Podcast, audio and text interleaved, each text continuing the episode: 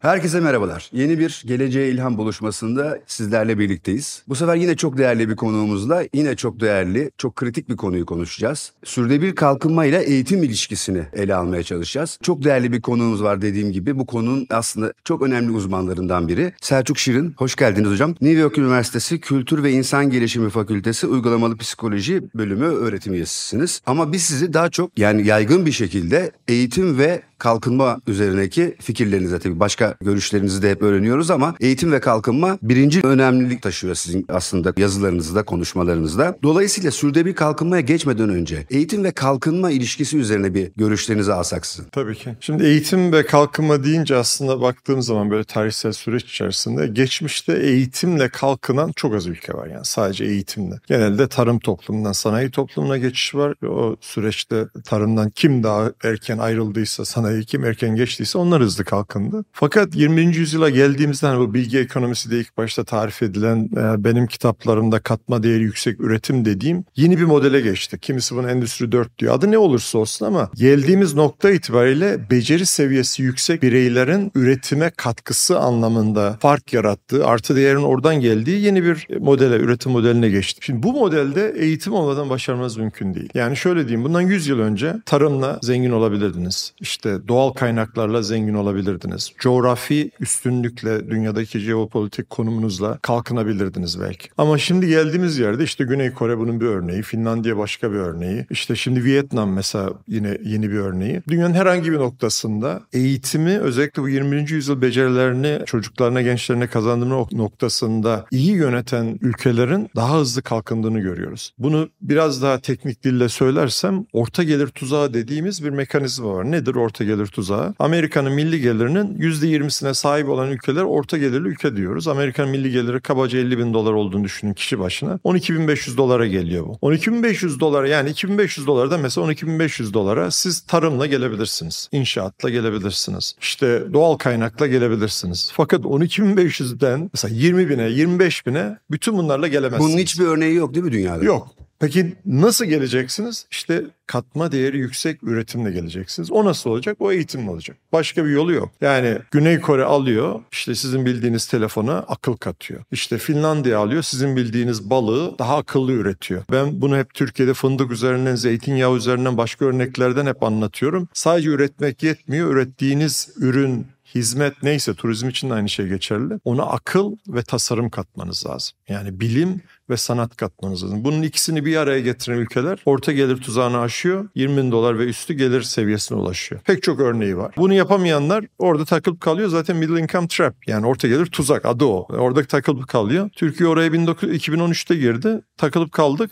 Şimdi biraz geriye doğru tabii. Yani yaklaşık 10 yıldır o aşamada. Yani biraz daha geriye gittik. Biraz daha geriye. Şimdi biz bu programlarda, Geleceğe İlham Buluşmalarında mümkün olduğunca sürdürülebilir kalkınma çerçevesinde ele almaya çalışıyoruz. Şimdi daha önce mesela Güney Kore'nin kalkınmasını ele alalım. İktisadi büyüme bir kalkınmanın çok önemli bir parçası. Bunu kabul ediyorum ama sadece bu yetmiyor artık. Çünkü bazen de şöyle büyüyebiliyorsunuz. Hani doğal ekosisteminizden yiyerek büyüyebiliyorsunuz ama sonunda bu bir yere takılıyor. Sürdürülebilir kalkınmada takıldığı yer işte orta gelir tuzağı. Orta gelir tuzağı. Bunu şimdi sürdürülebilir kalkınma şeklinde ifade etmeye başlıyoruz. Bunu tabii sadece iklim değişikliği değil, çevre değil, bunun başka toplumsal, cinsiyet eşitliği, başka boyutları var. Dolayısıyla artık bu daha önceki eğitimden de başka bir yere doğru mu gitmek zorundayız? Tabii. Şimdi ben yeni bir kitap yazdım. Daha yaşanır bir Türkiye için 7 mesele yeri reçete diyor. 7 mesele nereden geliyor? Aslında sorunuz tam da bununla ilgili. Şimdi kalkınmayı biz nasıl ölçüyoruz? Sizin dediğiniz gibi gelirle, milli gelirle. Şimdi bakıyorsunuz milli geliri çok yüksek. Bazı ülkeler var ama işte kalkınmış sayılmıyor. Ülkeler değil. Dolayısıyla Birleşmiş Milletler olsun, IMF olsun, OECD olsun, World Bank olsun, hepsinin kalkınma tarifi var. Bunlar artık çoklu gösterge dediğimiz. Kimisinde 4, kimisinde 7, OECD'de mesela Wellbeing Indicator dediğimiz 11 tane gösterge var. Şimdi o göstergelerin Türkiye'ye uygun olanı, bizim işimize yarayan 7 tanesini zaten seçtiğim için bu kitabı yazdım. Onlardan bir tanesi mesela çevre. Çevrede belli kriterler var. Mesela hava kirliliği onlardan bir tanesi, en çok ölçüldüğü için söylüyorum. Bir diğeri mutluluk. Ben mutluluk üzerine çok takmış durumdayım. Mutluluk endeksi var bir tane. Tabii ve o mutluluk endeksini Birleşmiş Milletler yapıyor ve işte Jeffrey Sachs'ın geliştirdiği bir endekstir ve bu artık kalkınmanın göstergesi olarak kullanılıyor. Yani ve hiç tahmin etmediğiniz ülkeler yani... Öyle. milli geliri oldukça düşük olmasına karşın o mutluluk endeksinin içinde yer alabiliyor. Tabii, ya da tersi, yani çok milli geliri çok yüksek olan ülkeler. Dolayısıyla artık 21. yüzyılda bir ülkenin zengin olup olmadığını, hani zenginliği biz burada kalkınma olarak kullanıyoruz. Dediğiniz gibi sadece gelirle ölçülmüyor. Gelir işte 7 göstergeden bir tanesi. Eğitimde durum nedir? Sağlıkta durum nedir? Çevre duyarlılığında ve çevreyi korumada durum nedir? Tüm toplumsal cinsiyet eşitliğinde nedir? Çok, bir de tabii toplumsal kamplaşma, social trust dediğimiz, yani kime güveniyorsunuz? O kadar, onu da yine bütün kalkınma iktisatçıları artık ölçüyor. Çünkü birine güvendiğiniz zaman onunla işbirliği yapıyorsunuz. Onunla işbirliği yaptığınız zaman problemleri çözüyorsunuz. Yani toplumsal bir çatışma, bir gerilim varsa yine orada uzaklaşıyorsunuz. Yani çok basit bir soru. Başka insanlara güvenirim. Yüzde kaç mesela ülkelere göre? Gelişmenin tabii çoklu boyutta artık incelenmesi gerekiyor. Sadece gelire bakılmıyor. Ben de bu kitapta zaten 7 farklı gösterge kullandım. İşte onlardan bir tanesi toplumsal güven. Bir diğeri mesela cinsiyet eşitliği, sizin dediğiniz için onu açalım. Şimdi cinsiyet eşitliğini konuştuğumuz zaman, bir değer olarak konuştuğumuz zaman toplumun geniş bir kesimi bunu çok önemsemiyor. Farklı nedenler var. Türkiye için geçerli değil, bütün dünya için geçerli. Kimisi biyolojiyle önyargıları olduğu için, kimisi işte kültürel, dinsel nedenlerle bu konuya sıcak bakmıyor olabilir. Fakat kalkınma iktisadına baktığımız zaman özellikle 20. yüzyılda nüfusunun yarısını evde bırakıp da kalkınan bir ülke yok. Kadınların önünü kapatıp onların fırsatlarını elinden alıp da kalkınan başka bir ülke yok. Kalkınmakta olan ülkelere yapılan 2 tane tavsiye var. Bir, okul öncesi döneme yatırım yapın. Her yerde bu evrensel artık. 2, kadınların iş dünyasına girişi noktasında önündeki engelleri kaldırın. Şimdi Türkiye bu noktada çok ilginç bir durumda. Bizde bütün dünyada kadınların iş gücüne girmesinin önündeki en büyük engel eğitim. Genelde gelişmiş ülkelerde bile kadınlar eğitimde erkeklerden daha başarısız oluyor. Mesela Amerika'da bakın, matematikte, fende, STEM dediğimiz sanat, teknoloji alanlarında vesaire kadınların başarı istatistikleri olarak hani çeşitli sınavlarda, bölümlere girişte falan düşük. Türkiye istisna. Türkiye'de kadınlar üniversite sınavlarında erkekleri geçiyor. Yıllardır böyle. Türkiye'de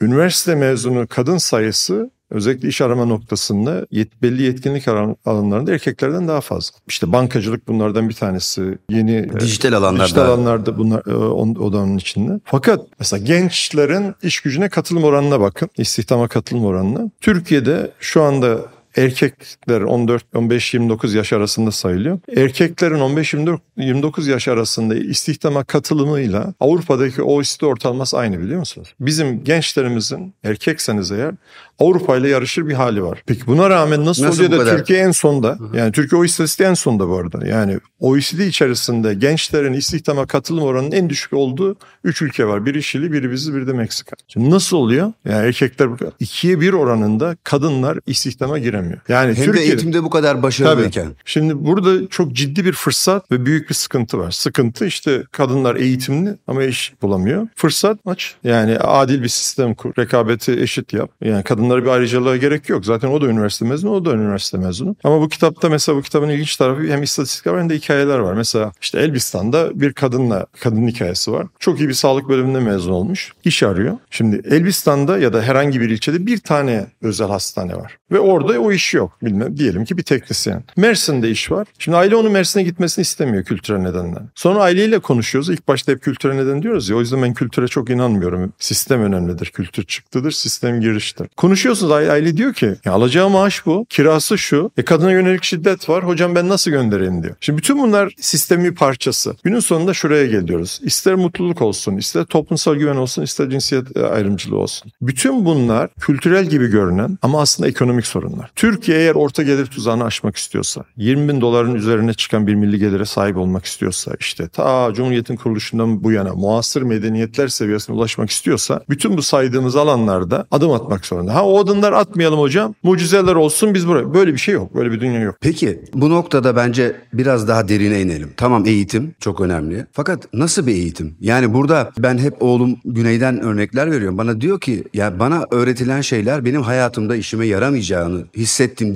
bunu yüreğimde hissediyorum. Bunlar yaramayacak şeyler. Bana ama hayatta kalmam için ya da bu 21. yüzyıla dair daha başarılı olmam için gerekli bilgiler öğretilmiyordu. Dolayısıyla burada eğitimin niteliği çok önemli bir hale geliyor. Tabii. Yani Türkiye'de zaten eğitimin niceliği noktasında biz Avrupa ile aynı yerdeyiz. Yani eğitime katılım oranı %90'ı geçmiş durumda. Kız çocuklarının eğitime katılımı 90'lara kadar engelli. Türkiye bu engeli aştı. Yani orada hakikaten başarılar. Tabii canım, şu an Türkiye'de kız çocuklarıyla erkek çocuklarının eğitime ulaşma noktasında bir farkı yok. Peki, sıkıntı nerede? Sıkıntı nitelik sıkıntısı. Şimdi bu nitelik noktasında da OECD biliyorsunuz organizasyon olarak bizim kurucusu olduğumuz yarı resmi bir kuruluş. Merkezi Paris'tedir. Orada da bir tane büyükelçimiz çalışır. Yani OECD deyince böyle işte dış mihrak falan değil. Bir iç mihrak yani bizim kurumumuz. Şimdi OECD en büyük yatırımı eğitimi ölçmeye yaptı. PISA diye duymuşsunuzdur. Evet. PISA testini OECD başlattı yıllar önce de. 3 yılda bir 15 yaşındaki çocukları ölçer. İlk başta 34 tane OECD ilk üyesiydi. Sonra OECD ülkeleri 37'ye çıktı. Sonra bütün dünya katıldı. Şu an 90 tane ülke ölçülüyor. 3 yılda bir. Peki neyi ölçüyor? 20. yüzyıl ekonomisinin ilk başta sözünü ettiğimiz katma değeri yüksek ekonomide bu gençlerin başarılı olup dünya ile rekabet etmesi için gerekli beceriler nedir? Bu soruyu arıyor.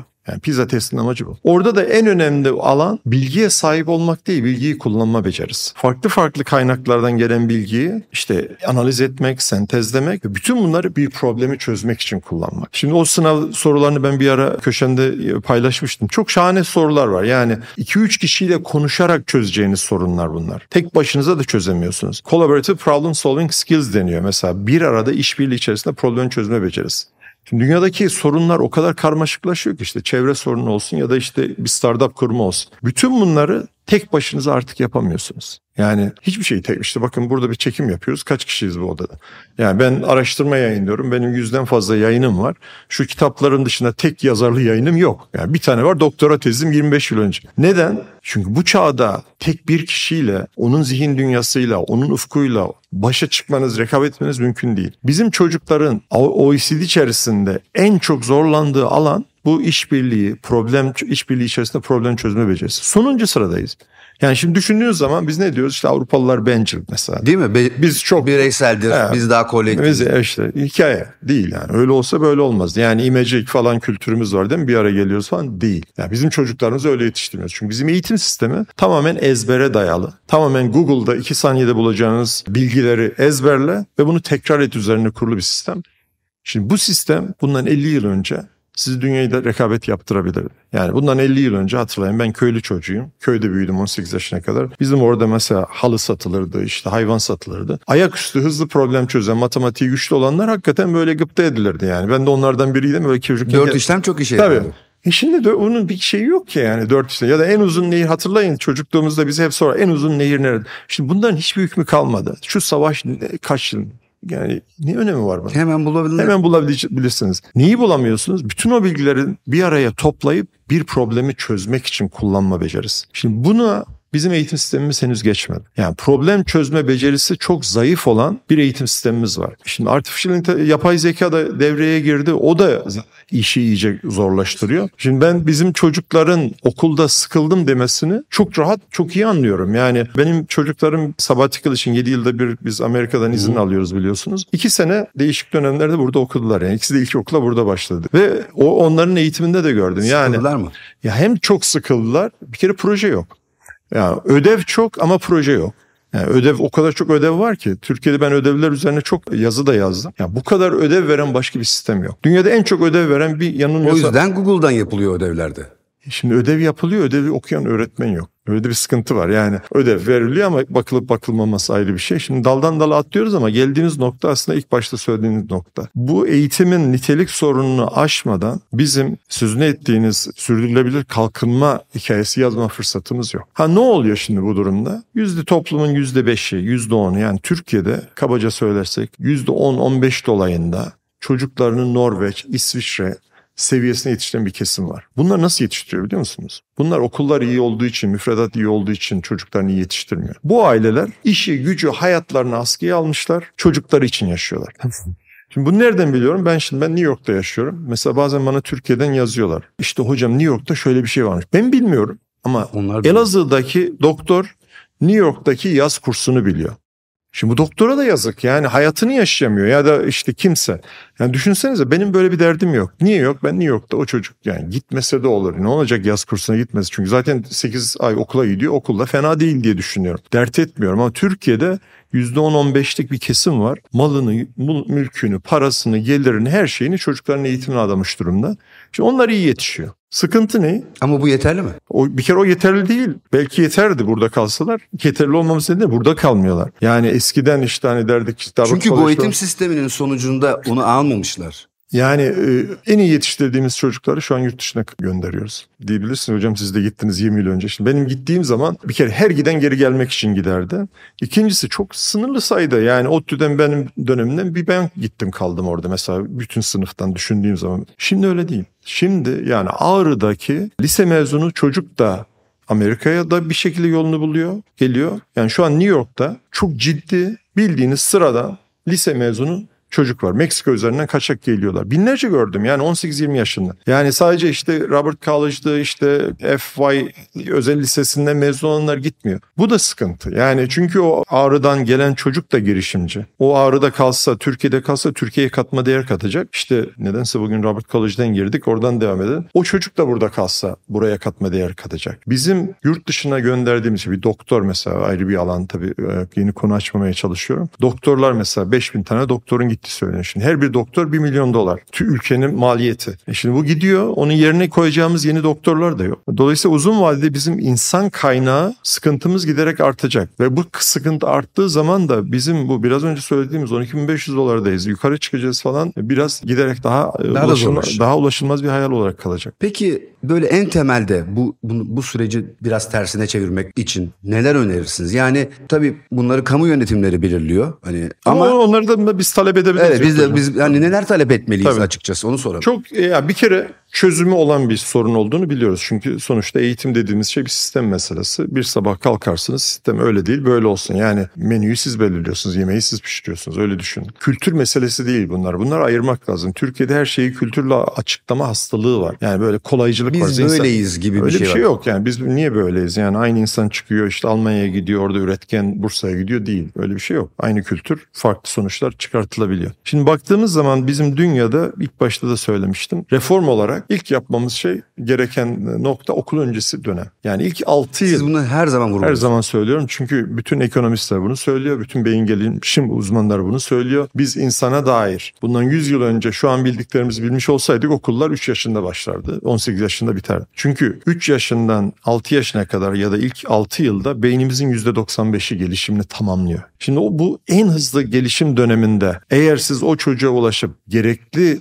desteği vermezseniz o fırsat, o kritik fırsat penceresini kaçırırsanız ondan sonra yakalamak çok zor. Yani bunu ekonomik olarak açıklayan adam James ya da Jim Heckman işte Nobel ödülü aldı. Bu sözü Heckman Equation diye ortaya çıkardığı için ve diyor ki okul öncesi dönemde her 1 liralık yatırıma 7 kat geri dönüş alıyorsunuz. Rate of return'u 7 kat. Üniversiteye gelince neredeyse birebir biliyor musunuz? Şimdi Türkiye bütün yatırımı üniversitelere yaptı. Her tarafta üniversite var. Ama her mahallede okul öncesi, kaliteli bir okul öncesi kurumu yok. Bunu değiştirmemiz lazım. Yani 3 yaşına itibaren her çocuğun aile ortamı dışında kaliteli bir insan ilişkilerinin olduğu, eğitimcilerin olduğu oyun ortamına ihtiyaç var. Okul öncesi deyince de böyle ezber, yani böyle anlaşılıyor bazen de hani çocuklara şunu öğretilir onlar değil. Okuma yazmayı 7 yaşından 6 yaşından önce öğretmemek lazım. Matematiği yani oyun ortamı, sağlıklı bir oyun ortamı. Çocuğun anne baba dışında bir yetişkinle geçirdiği her dakika kıymetli. Güvenli bir ortamda. Dolayısıyla bu okul öncesine yatırım yapmadan bu çağda artık kalkınmak mümkün değil. Yani PISA diyorduk ya, biz PISA'da işte 40-50. Sıralardayız. O PISA'da 40-50. Sıralarda olan Türkiye'nin puanlarını alın ikiye bölün. Okul öncesine katılanlar, katılmayanlar diye. Okul öncesine katılanlar ki %20'ye dönüyoruz, ilk başa dönüyoruz. Onlar Avrupa ortalamasının üstünde. 60 puan fark var. 60 puan 1,5 yıllık eğitime denk geliyor. 1,5 yıllık eğitim farkı var. Yani siz çocuğunuzu okul öncesine gönderdiniz 2 yıl, ben göndermedim. Sizin çocuğunuz 15 yaşına geldiğinde benim çocuğumdan 1,5 yıl daha fazla eğitim almış durumda. İnanılmaz rakamlar. Tabii böyle olduğu için mesela İngiltere 3 yaşında %90. Yani Avrupa Birliği'nde şu an okul öncesine katılımın %90'ın altında olduğu ülke yok. %90'ın altında yok. Türkiye nerede? Yani ittire kalktıra işte böyle 47'yiz herhalde deniyor. Çok büyük fark. Yani o 47'den de çok emin değilim bu arada. Yani onda da ne yapıldığı tabii, belli değil. Tabii. Dolayısıyla ilk yapılması gereken alan bu. Ondan sonra da şöyle bir fırsatımız var. Şimdi dünyada sistemlerin alt üst olduğu dönüşüm anları aslında bizim gibi geriden gelenler için fırsat. Yani bir yarışa giriyorsunuz. 100 yıl o yarış devam ediyor. Bir sürü de şey yaşanmış. Tabii ve geride kaldık. Yani biz şimdi şu saatten sonra Şimendifer'le dünyayla yarışabilir miyiz? Adam 100 yıl önce yapmış onu. Ama şimdi yeni bir şey çıkıyor. Kodlama. Yeni bir şey çıktı. Bu 2 yıllık yapay zeka. Şimdi Türkiye yapay zekada şu an bulunduğu konum itibariyle İngiltere ile aynı yerde. Türkiye yapay zekada İsrail ile aynı yerde. Türkiye yapay zekayı da işte... Çünkü herkes yeni tanışıyor.